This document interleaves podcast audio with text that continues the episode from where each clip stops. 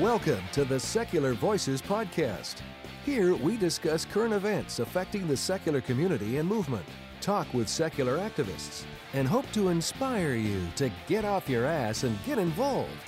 Now, here is your host, the head writer at Secular Voices on Patheos, author of Understanding an Atheist, and executive director at Young Skeptics, Kevin Davis. Welcome to episode three of the Secular Voices podcast.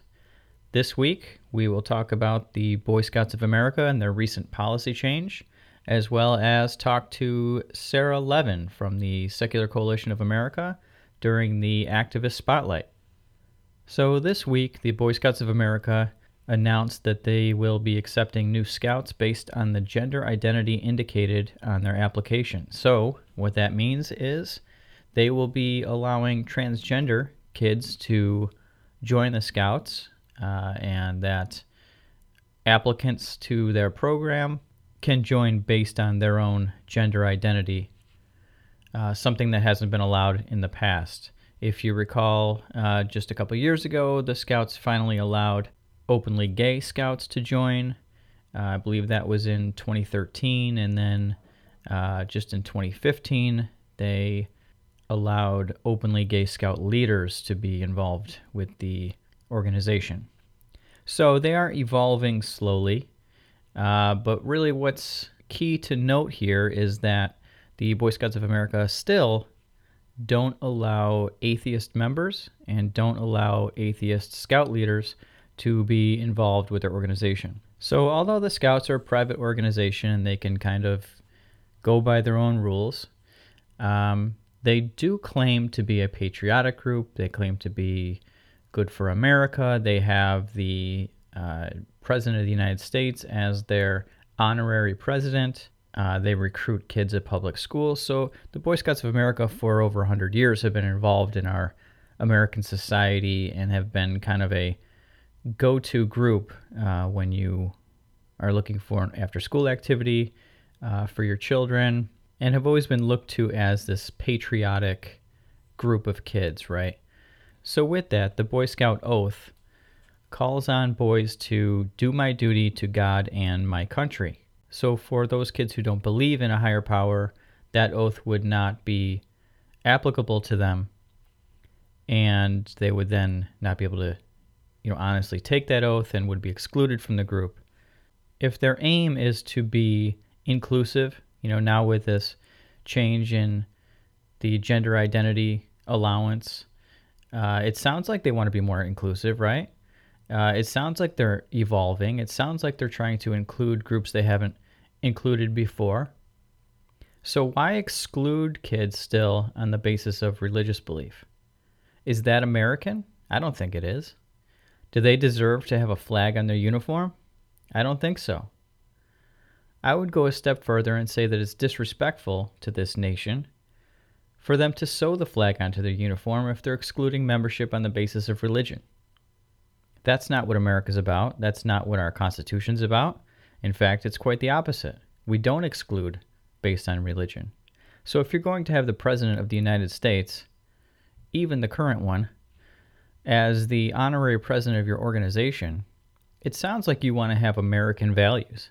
It sounds like you're an organization who might welcome all Americans, right? But they don't. They're still excluding people on the basis of religion. So I say, even though you've taken a couple steps forward, you're still not there. And you're going way too slowly.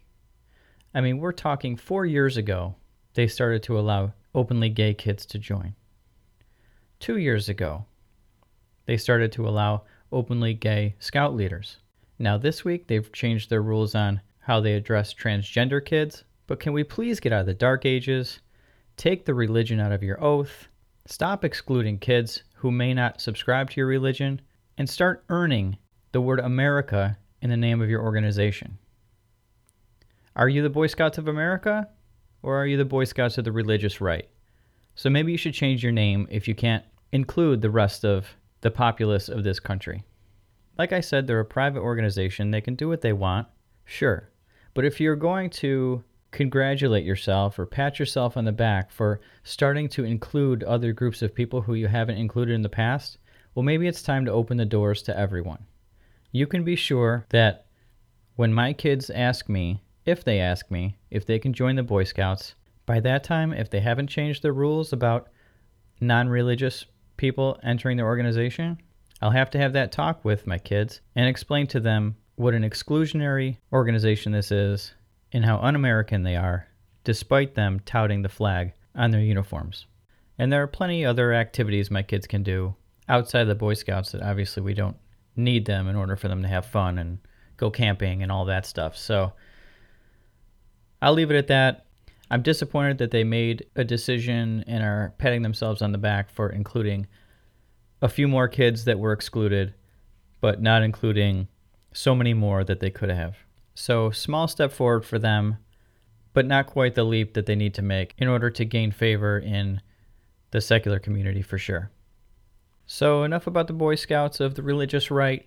Let's move on to Secular Voices Activist Spotlight. This week's guest on the Activist Spotlight is Sarah Levin. Sarah is a senior legislative representative for the Secular Coalition of America. Welcome, Sarah. Thank you. Thank you for having me. Thanks for joining us. So, I wanted to have you on to talk about a couple things that have been going on, and obviously, uh, with everything going on in the news with the new administration, there are protests everywhere, and that's something that um, the Secular Coalition has been involved with you know, here and there as issues arise. And I know that you attended the Women's March in Washington uh, last week, and, and last week I had Jim Helton on the podcast from the Tri State Freethinkers, who was also at the march. Um, and he told us a little bit about it, but it must have been a much different experience for you, Sarah, as a woman, to be there marching in a unified front against what may shape up to be an anti women's rights administration, right? Absolutely, yeah. If you could, tell me about your experience there and what it meant to you personally. Okay. Well, first of all, I will say I did see Jim Helton there, and he marched with us because we uh, uh, we organized a secular contingent um, and worked with our member organizations, including American Atheists and Center for Inquiry and the Freedom from Religion Foundation, um, as well as a few um, local branches of American Ethical Union, uh, to march together. Um, but but personally, um, I mean, it was just so uh, powerful to not feel alone um, and to just kind of feel the sense of power that that we had because it was there were just so many people. It was it was it was. Uh, in fact, it was so many people that they they had to change their plans because uh, there were more people than they had estimated, and they couldn't uh, march along the original route, which just goes to show how incredibly packed it was. Um, and just kind of being with everybody together and knowing that everybody is there for the same reason, and that so many people came from different parts of the country. Uh, I mean, it's estimated that about 500,000 people participated just in DC. The population of DC is like 670, 680,000 people. Wow. so you could just imagine. Right. Um, so I, for me personally, it just felt, it gave me some hope that um, we have the numbers and that people will actually show up. Um, and and that we uh, together can really make a difference. Um, but as uh, you know, I, I'm not just a woman. I'm a secular woman. I'm an atheist woman. I'm a humanist woman. And so it, it was it was powerful as an individual, just as a woman, to be surrounded by so many women and men mm-hmm. who were there to stand up for reproductive freedom. But it was it felt so good to be marching with uh, the secular community, uh, with fellow atheists and humanists and secularists who really understand the role that religion is playing in this issue. Um, and I don't think that can be overemphasized. It is so important to see where the religious right is playing a role and to call it out as we see it that this is about imposing religious dogma on all Americans and all women. Um, and that's a perspective that's not always heard, um, and it felt good to be there talking about reproductive freedom with my fellow secularists in terms of separation of church and state and religious freedom. So, how big of a group did the Secular Coalition have together there? So, um, we were an official sponsor and partner of the march, um, and we had I, it was see it was really chaotic so we started out with probably anywhere between um 40 and 50 people but it was so packed that we we kind of we got separated mm-hmm. just walking half a block we lost some people and then we got together again i mean I, it, it's hard to describe exactly how chaotic it was even just to move 20 feet and keep everybody together and mm-hmm. we had a banner too you know that was kind of uh, we were marching with, so it kind of cut through the crowd. Um, but even with that, it was hard to keep everybody together because the crowd was just so massive. Um, but I would I would say we had uh, definitely a, a few dozen people there, um, just from kind of the D.C. and Maryland area, um, and that was really exciting. And was the secular group well received with the you know the masses there? Oh yeah, people were giving us the thumbs up. People were. Um, I gave out my card to a few people who saw mm-hmm. us there and said, "Oh, this is great. Who are you guys?" um, so that was exciting to kind of talk to people who hadn't necessarily heard about us before. Um, there were people in the crowd who were coming up to uh, coming up to us asking for um, some of our swag, asking for our signs, asking for um, atheist buttons. Mm-hmm. Um, we also had Rosie the Riveter bandanas, and those were very popular, so we were handing those out as well. Um, so even though we we started with a you know a good chunk of people, you know something like 40, 50 people, I would say we kind of added to our group as we as we marched because people were really excited to see us there and identified with who we were representing. Yeah, I, I really wish that uh, I could have made the trip down, and uh, unfortunately it didn't work out. But I was living vicariously through everyone's uh, pictures on Facebook. It was amazing. Yeah, I mean it was so much bigger than DC. I mean in total an estimated 3.7 million people mm-hmm. spread across the country and 600 cities around the world took took part, including a group of people in Antarctica. So it touched all all continents. And and one one last thing I'll say on the women's marches is I did get some um messages from people who are asking why we were there because um you know you can for if you're a conservative secular person, mm-hmm. um, then I think some people saw this as a sort of partisan, and you know, why are you um, kind of just there as something that's perceived to be just progressive? But I think it's really important to emphasize why we were there and why it was so important for us to have a secular voice there. Uh, you know, it was it was important because the Trump administration and the and the new Congress have made it very clear that they intend to roll back the hard-won rights of women LGBT people, members of minority faiths, and people of no faith. And and you know, no matter whether you're Republican, Democrat, Libertarian, Green, uh, Independent, the Secular Coalition for America is and remains a nonpartisan organization, mm-hmm. and we're proud to represent atheists, agnostics, humanists, secular Americans of uh, all political identities across the political spectrum.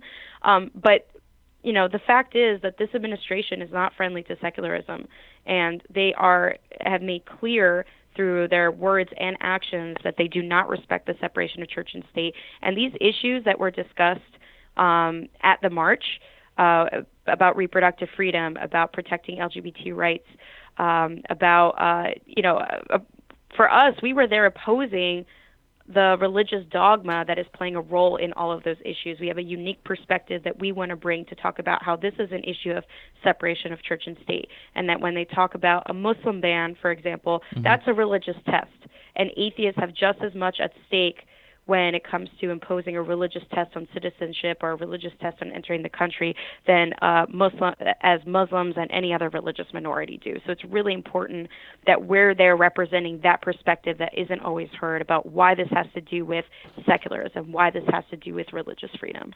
Right, right. Great point. So uh, you gave me an excellent segue into my next question uh, about the Muslim ban. Was the Secular Coalition involved in the uh, marches over the weekend?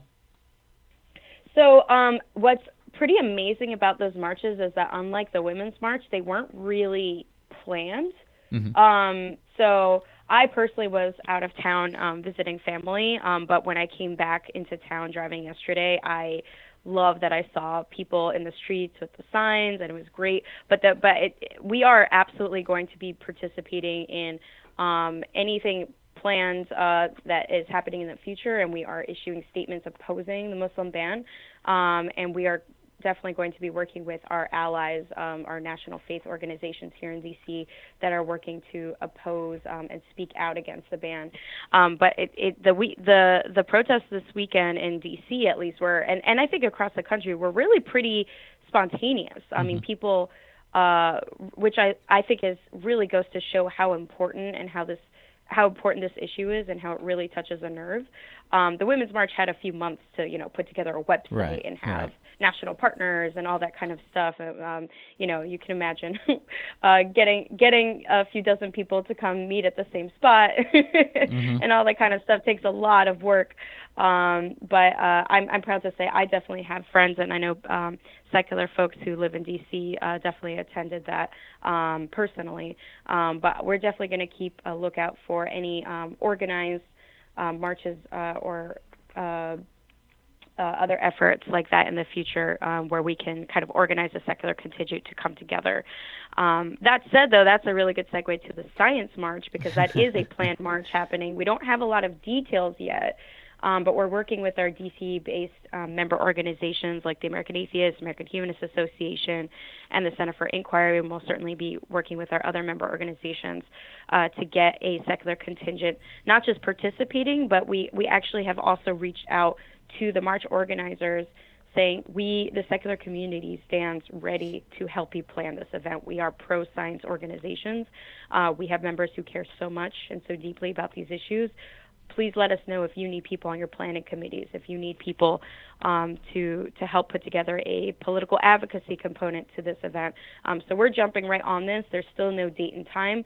Um, very much like the Women's March, the Science March uh, was just a few people who started a Facebook group, and in a few hours there were tens of thousands of people joining this group. Um, and so, you know, you can imagine being the person who starts that Facebook group, and and saying, "Oh my goodness, I think we need to step back and have a retreat and figure out what to do with this," um, which is which is wonderful. Um, so as soon as we hear more details, we will um, be releasing uh, more about that. Um, but I, uh, you know, not to not to, um, I, I think really it's it's important that we spend some time talking about the Muslim ban because I know that I'm sure your listeners um, and and we certainly are really really concerned about what happened this weekend. Mm-hmm. Um, so I, I, I think um, one thing that is important to point out, I mean, we oppose uh, categorically any religious test, and this is absolutely a religious test. The ACLU um, has objected to this and filed a lawsuit on the basis that it violates the Establishment Clause. Um, and on, on the one hand, it explicitly targets Muslims, but at simultaneously it privileges Christian refugees. Right. Um, and this is where the secular community really needs to be uh, heard on this issue that it's not just a religious test, it's also such a blatant example of religious privilege. Mm-hmm. Um, and, you know, the people who are really missing from the conversation, and I would I would say on both sides, to be fair, not just people who support the ban, but also people who oppose it, are talking about how this impacts religious minorities, but I have not heard a lot about how this impacts atheists and people accused of apostasy. Mm-hmm. Um, despite the fact that, according to the um, International Humanist and Ethical Union, IHEU, which every year um, does a freedom of thought report on kind of the status of uh, religious freedom as it pertains to non theists across the world, three of the countries um, um, on Trump's list can sentence people to death for being an atheist. Right.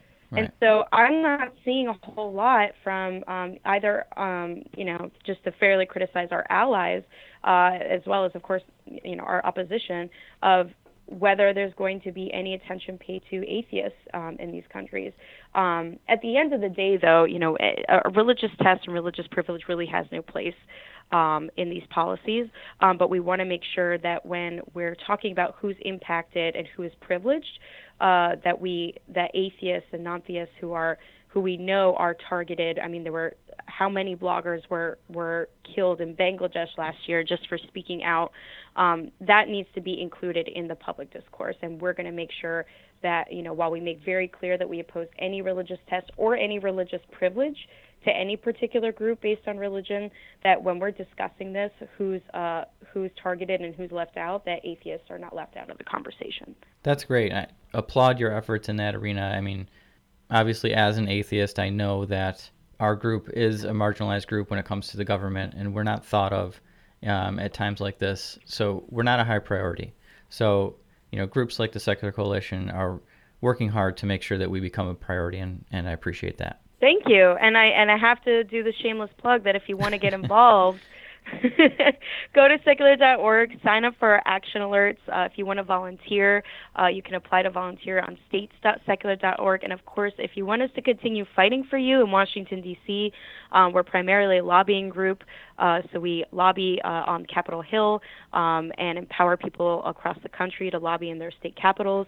Uh, so please consider uh, becoming a member um, and giving to help us sustain our efforts um, in this really hard time. Shameless plug ended.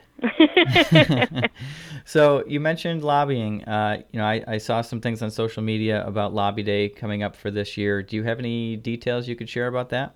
Um, so I'll I'll just talk a little bit about um, what the lobby day is. Um, we have uh, a few more. We we still haven't announced all the details, um, but I will certainly let you know as soon as we have more of them. Um, lobby day we do this every year, and last year was a particularly huge one because it was in conjunction with the Reason Rally, um, and we had over 300 people meet uh, secular constituents meet with their members of Congress and their staff. Um, so this is a really exciting event where we bring you to DC and we schedule appointments with your members of Congress um, in the House and the Senate, um, and we train you. So you come and you you get training on the issues.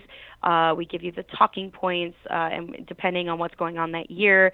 Um, last year, we there was a bill um, that we helped get introduced that would end funding for abstinence only education, um, a very favorite policy by the religious right, mm-hmm. um, and supporting comprehensive sex ed education that is medically accurate and scientifically accurate. Um, so that just happened to be the bill that was being considered at the time. And of course, we always want to make uh, your visit relevant um, and, and send you into that office with an ask that on an issue that your member of Congress has to actually consider at that moment. Um, and so we bring you to DC, we train you, we give you the tools that you need to be confident when you go in that room um, and you meet with either your member of Congress or their staff. Uh, and it's a really exciting experience. Uh, it, I, I, there were a lot of new people who did it for the first time last year, and we got a lot of uh, positive feedback. And I think one reason um, that it's important to go to a lobby day is because once you learn these skills, you can apply it to any legislator, whether it's at the federal, state, or local level, on any issue that you care about, even if it's not necessarily one that has to do with separation of church and state. I'm a you know big believer in giving atheists and agnostics and humanists the tools they need to be involved in any issue that they care about um, because I, I think that it's just important to be involved in the political process in general, especially if you're openly a non theist, so that people can see and learn about um, how non theists are uh, where they stand on the issues, and and that's how we can be included in things if we're seen working on issues and common ground issues that people care about. Um, so that's that's my pitch for Lobby Day. It, it is a really great experience. It's also really fun to meet people from all across the country who kind of share your views. Mm-hmm. Um, but the most important thing I think to get out of it is that skill set and that experience because you can take that home and you could do a Lobby Day with your own local group, or you can learn how to build relationships with your, you know, even at the most county local level, it's the same exact skills. Um, so stay tuned for more details about Lobby Day, uh, but definitely consider making that one of your trips this year. So, for those that you may not be able to travel to DC for Lobby Day, but they want to get involved in that type of uh, activity, are there Lobby Day activities in the state chapters of Secular Coalition? So some chapters do do lobby days. Um, it, it's something that takes a lot, a lot of um, time, volunteer power. You know how difficult mm-hmm. it is. Sure. To, um, to there's a lot of competition for volunteer hours. um, so we we do do an annual lobby day in California um, and North Carolina. Um, and I'm, I, oh no, am I missing one? Connecticut is also having their first um, one this year as well.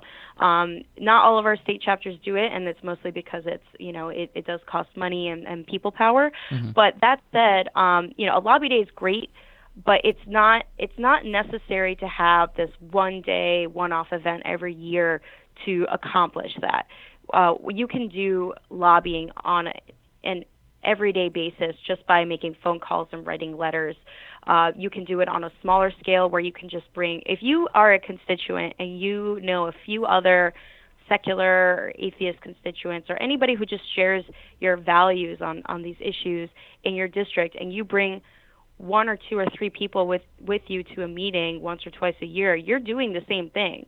Um, you're, you're accomplishing the same goal of just cultivating these relationships with your legislator in their office and, and bringing visibility to your community um, and engaging in the process. So it's there's a lot of different ways to do this without necessarily having a specific day put on by an organization where everyone comes the same day. The most important thing is that you are on a regular basis building these relationships. Uh, and so, even if we don't have a lobby day in your state, we mm-hmm. certainly do have um, training available so that you can learn how to be an effective advocate, how you can um, schedule those meetings yourself, and um, train other people in your district. Um, and we have opportunities, volunteer opportunities, where we're building rapid response teams. So, when I meet with a member of Congress, um, I I the best thing that'll make that meeting the most effective and have the most impact is if I can contact constituents in that member of Congress's district, if it's a representative or if it's a senator, you know, anybody in their state, who uh, I can reach out to and say, hey, I just met with this senator, I just met with this representative, um, and this is what we discussed, and this is what you can do to follow up. Because at the end of the day, if they never hear from their constituents, then you know it's it's kind of a toss up on uh, whether whether they're going to listen to me or not. Kind of depends on who they are and what their I- priority issues are and their orientation. But there's nothing that beats constituent contact. So the more that we can um, have constituents, secular constituents, that are following up on our meetings uh, and reaching out on a regular basis, uh, the more influence we can have here in DC. So we need you to help us be more effective. Um, so even if we don't have a lobby day in your state, one of the most impactful things you can do is sign up to volunteer um, and to uh, join one of our rapid response teams so that we can engage you in the process and have you help us um, really make more of an impact and get the ear of your legislator. So, all right, I'm Joe Citizen, and yep. I am kind of disenfranchised with the whole political system, right? So right. Uh, I'm hearing Sarah tell me about lobbying and going to meet my representatives, but in my mind, they're not going to listen to me. So, what do you say to the guy who's sitting at home listening to this and says, you know what, Sarah, I don't have any money. I don't have any political influence. I don't have a bunch of people following me. Why are they going to listen to me? So first of all, I think that it is important to recognize how important visibility is. Um, I think people don't realize how few people actually do this um, actually, and by do this, I mean uh, reach out and try to build a relationship and talk to their legislators and their staff. Mm-hmm. And because so few people do it, what ends up happening is that the squeaky wheel gets the grease, and a small minority of people who don't necessarily represent the values of you know the rest of the district or the rest of the state get a disproportionate amount of influence. So the first thing I'll say is that if you do nothing, someone else is speaking for you. Um, the other thing is that even if you live in the most conservative, uh, kind of religious area, and you know that your representative is definitely not a friend of secularism, even building visibility for for the community is a success in itself. Because if your legislator has never met a constituent that identifies as a non theist, just by saying, Hi, my name is Joe Citizen, I'm an atheist in your district and I completely disagree with your position, positions on X, Y, and Z, and this is why I support the, sec- the separation of church and state, you've accomplished something just mm-hmm. there. Even if you never change their mind, we cannot have any long term gains in the political system if if our legislators don't even know that we exist as a constituency.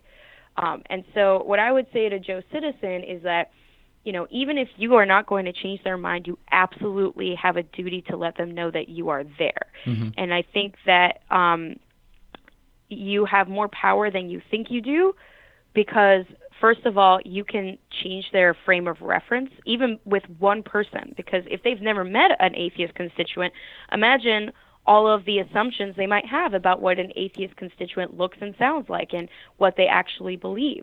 And so, you know, lobbying isn't just getting um, your legislators to do what you want them to do. It's it's a two-way street. You also act as a resource um, and educating them about things that they might not know about. And certainly, um, one thing that a lot of our legislators need educating on is the secular community. Who are they? What do sure. they stand for?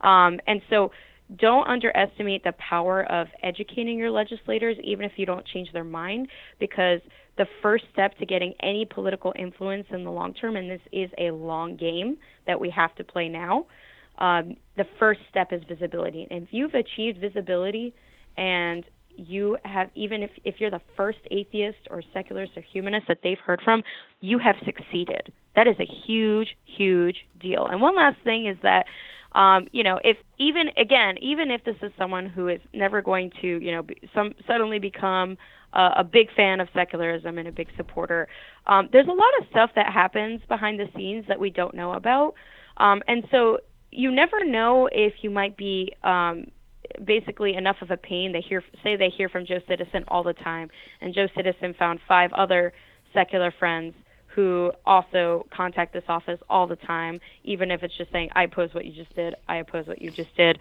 I want you to support this, and, and you never hear back. Even if that's the case, mm-hmm. then over time, this office knows that when they do something egregious, they're going to hear from their right, right. contingent of, of and, and, and if they hear from them uh, over time, they get they get a sense that they represent more than just those five people. That there is clearly a community out there um, that that these five citizens are are representing and giving voice to. So you never know if maybe the next time, say, Focus on the Family comes by and says, you know, here's here's a piece of legislation we'd really like you to support that you know other legislators and others you know when they're shopping around their their agenda maybe they might take a pass and say you know what I know that if I do this, I'm just never going to hear the end of it from my, you know, um, pain in the neck secular constituents who call me all the time. So, you know, I kind of just did you a favor. I think I'm going to pass on this one because I have other priorities. Um, or maybe they will, um, you know, vote against a, a, a particular amendment that they might not have supported otherwise. Those are the kinds of things you may not be able to see. Um, mm-hmm. But just by having visibility and knowing that you can even just be a pain in the neck, um, can actually have an influence. Um, but again, the, the most important thing um, for that Joe citizen who feels like they can't have an impact, know how important visibility is and achieve that visibility, and you have made such a huge impact for our entire community. Well, you have convinced me, Sarah. yes. I am officially Day is done. I'm Joe's, out. I'm Joe Citizen Lobbyist now. Excellent. Welcome to the team. but in all honesty, you might just see me in uh, in DC for the next lobby day. So uh, I, I, wasn't able to make it for the lobby day that happened the couple days before the Reason Rally. I wasn't able to make it into DC in time, so I missed that opportunity. But uh, it's definitely on the well, will be on the calendar once uh, the date is announced. Excellent. I am looking forward to seeing you there, Kevin. Thanks. Well, it's always great to talk to you, Sarah. Thanks for coming on the Secular Voices podcast. I hope you'll come back soon and share some more of the successes you have in fighting back what's shaping up to be a busy four years. Anytime. Thank you so much for having me. All right. Thanks. Take care. Take care. So that's it for this week's podcast. My thanks again to Sarah Levin for joining us. And I want to remind everyone that if you are interested in hearing the full unedited version of the interview with Sarah and all other interviews, check out the Secular Voices Patreon page where you can sign up to access all of the interview footage at patreon.com slash secular voices. Have a great week, everyone. Thanks for listening to the Secular Voices podcast. To support our work, grab some cool rewards and get early access to this podcast visit patreon.com slash secular voices. Kevin's book, Understanding an Atheist, can be found on Amazon, Audible, Barnes & Noble, and other online retailers. And don't forget to check out Young Skeptics at youngskeptics.net. Have a great week ahead, and remember to be rational, be outspoken, be heard.